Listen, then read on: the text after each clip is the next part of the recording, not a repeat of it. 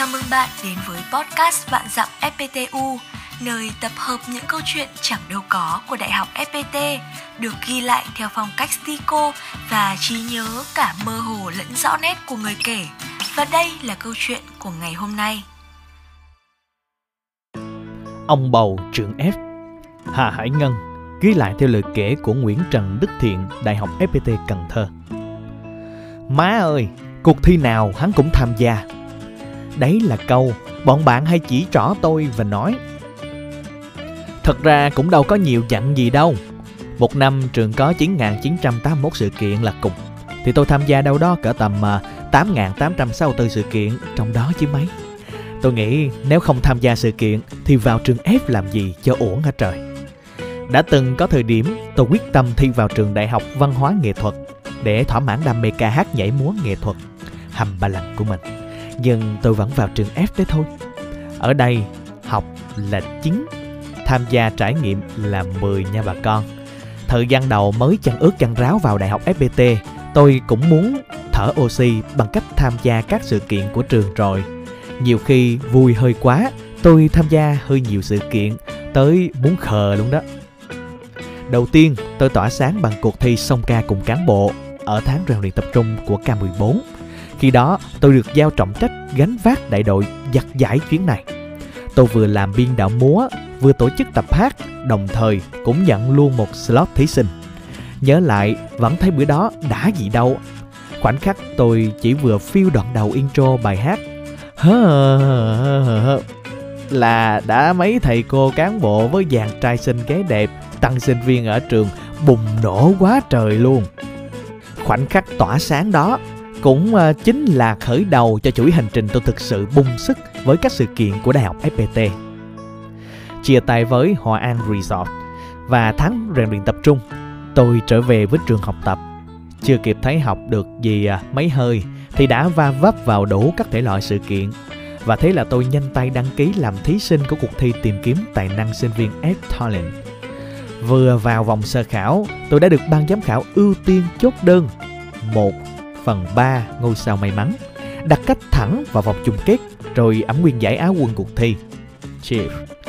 thật ra thì kết quả này tôi đã tự mình đoán trước được rồi.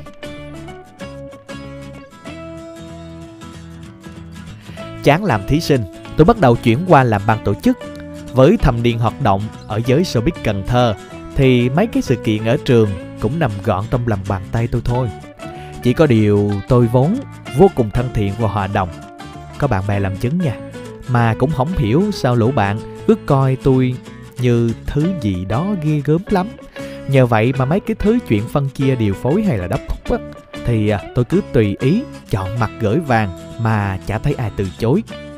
Nói không ngoa chứ tôi tham gia phải tới 80% sự kiện học thuật cũng như là nghệ thuật ở trường đại học FPT này đến nổi sự kiện nào mà thiếu tôi á thì chắc mọi người sẽ thấy thiếu thiếu á. Đổ mồ hôi, sôi nước mắt, rụng cả tóc không chừng. 4 năm bôn ba trong giới showbiz tại Đại học FPT Cần Thơ. Tôi cũng tích lũy cho mình kha khá trải nghiệm mà những trải nghiệm đau thương thì thường khiến người ta nhớ lâu hơn. Nên mới à, manh nhà nghĩ tới hai từ trải nghiệm thôi là tôi đã list ra hằng hà xa số những e chề rồi. Những lần mồ hôi tuôn Tới giờ tôi vẫn nhớ cái chương trình Miss FPTU Cần Thơ năm 2020 Vì trời ơi, nguyên cái ban tổ chức Ngày đó muốn rụng rời vì chưa có cuộc thi sắc đẹp nào lại kéo dài tới tận 8 tháng. Làm được hai đêm thi sơ khảo và tài năng xong thì dịch ùa tới đè bẹp cái chương trình luôn rồi. tới khi tình hình dịch bệnh ổn định, tổ chức tiếp hoạt động ngoại khóa cho các bạn sinh viên tại khu du lịch sinh thái thì ban tổ chức và thí sinh đều mệt muốn ná thở vì phải set up và thi đấu dưới cái nắng như thiêu như đốt.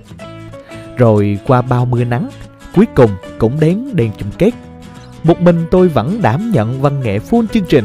Đây là một chương trình có quy mô lớn nên tôi tự nhủ chuyến này phải lựa chọn tiết mục và tập luyện thật kỹ lưỡng. Chuyến đó tôi vẫn nhớ chúng tôi đã có hai ngày chạy chương trình tới à, từ 12 giờ đến 1 giờ sáng. Chương trình kết thúc ai ai cũng phờ phạt hết á. Nhưng chúng tôi luôn tự hào vì mọi thứ đã diễn ra xứng đáng với công sức bỏ ra. Những lần sôi nước mắt Nhắc tới lại đau lòng. Lần đó tôi được giao phụ trách chính cho đêm nhạc tân sinh viên mang tên Burning Show. Do sự kiện được tổ chức chung với chương trình S Talent toàn quốc năm 2020 nên quy mô cực kỳ lớn. Còn nhớ ngày đó, tôi và đồng đội đang chạy chương trình, thì thầy Phong NX có qua khảo sát và hỏi về số lượng khán giả dự kiến. Vốn có hai khách mời vô cùng nổi tiếng là Hòa Minh Di và Trúc Nhân.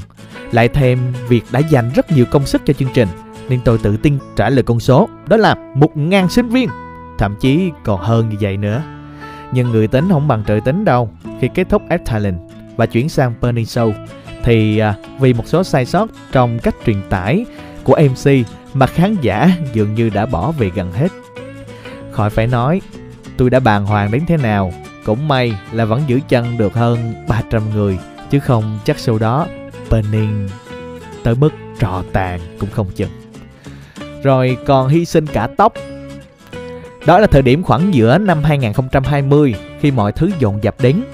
Tôi vừa đảm bảo lịch học trên trường, đảm bảo kết quả kỳ thi final, tham gia các hoạt động ngoại khóa và đồng thời đảm nhiệm phần văn nghệ cho những sự kiện quan trọng khác của thành phố. Tôi vẫn nhớ đó là thời điểm thành phố Cần Thơ tổ chức một hoạt động chính trị có sự tham gia của Chủ tịch Quốc hội, Chủ tịch nước và nhiều lãnh đạo cấp cao khác. Tôi cũng không biết mình đã sống sót qua tuần đó như thế nào khi chỉ có 15 phút để di chuyển giữa các địa điểm. Ngày nào cũng quần quật từ 6 giờ sáng tới tối muộn mới về. Tới khi à, về nhà lại tiếp tục học bài đến gần sáng. Mỗi ngày chỉ có 1 đến 2 giờ để ngã lưng. Cuộc lót đó cứ lặp đi lặp lại nguyên tuần khiến bản thân tôi stress kinh khủng.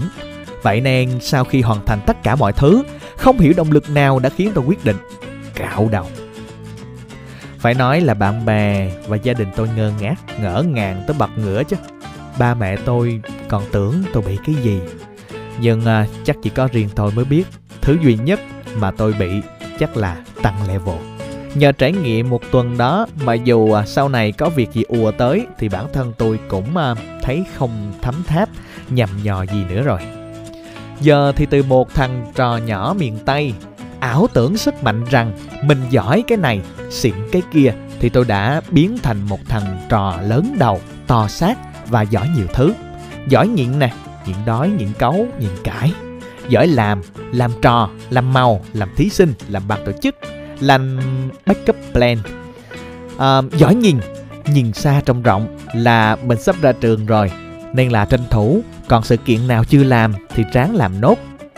Đặng sau này lại tiếc và giỏi chém nữa chém gió về bản thân mình như à, trong bài viết này là một ví dụ. Sau này rời trường S tôi muốn mình sẽ giỏi đi đi được thật xa, đến vạn dặm thành công để đền ơn trường ép đã nuôi tôi từ những ngày ngông nghênh cho tôi học, cho tôi làm, cho tôi lớn và dung dưỡng những cái tính cách quá dị của tôi để tôi hạnh phúc bước ra xã hội sống chung với những người khác đầy tự tin bằng tất cả giá trị mà mình tự vun sới được suốt 4 năm học.